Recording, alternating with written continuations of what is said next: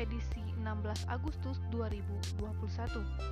Dan berita selanjutnya, sependapat dengan pidato Presiden, Wali Kota Bandung, persatuan dan kesatuan masyarakat semakin meningkat.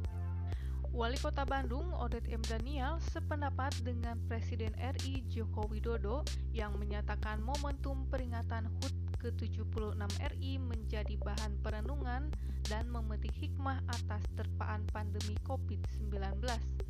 Odet menuturkan, pandemi COVID-19 yang sudah berlangsung selama 1,5 tahun memberi banyak pelajaran, sehingga menjadi penguat bagi bangsa Indonesia khususnya di kota Bandung agar dapat menghadapi tantangan di masa depan.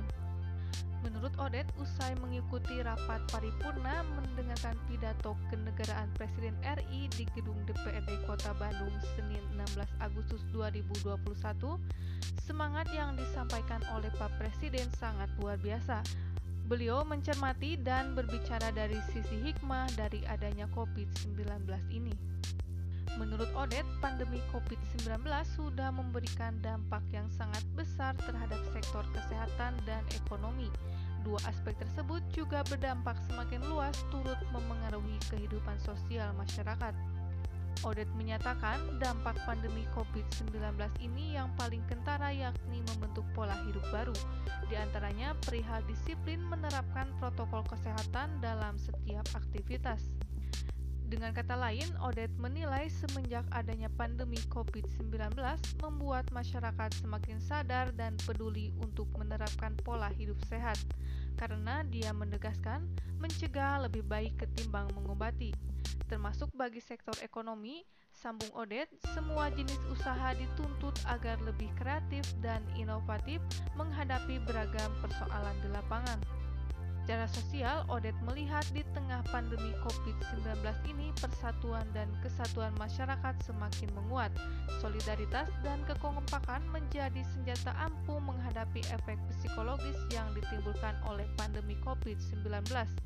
Untuk itu, Odet mengajak masyarakat Kota Bandung untuk sama-sama berjuang melawan pandemi COVID-19. Segala bentuk kolaborasi penanganan menjadi bagian dari refleksi perjuangan para pahlawan terdahulu yang disesuaikan dengan kondisi kekinian. Setelah mendengarkan pidato kenegaraan Presiden RI, agenda dilanjutkan dengan penandatanganan nota kesepakatan KUA dan PPAS tahun 2022 sekaligus dengan KUPA dan PPAS tahun 2021. Agenda rapat paripurna DPRD Kota Bandung tersebut juga dilanjutkan dengan pengambilan keputusan terhadap Raperda tentang pembentukan lembaga penyiaran publik lokal Radio Sonata Kota Bandung.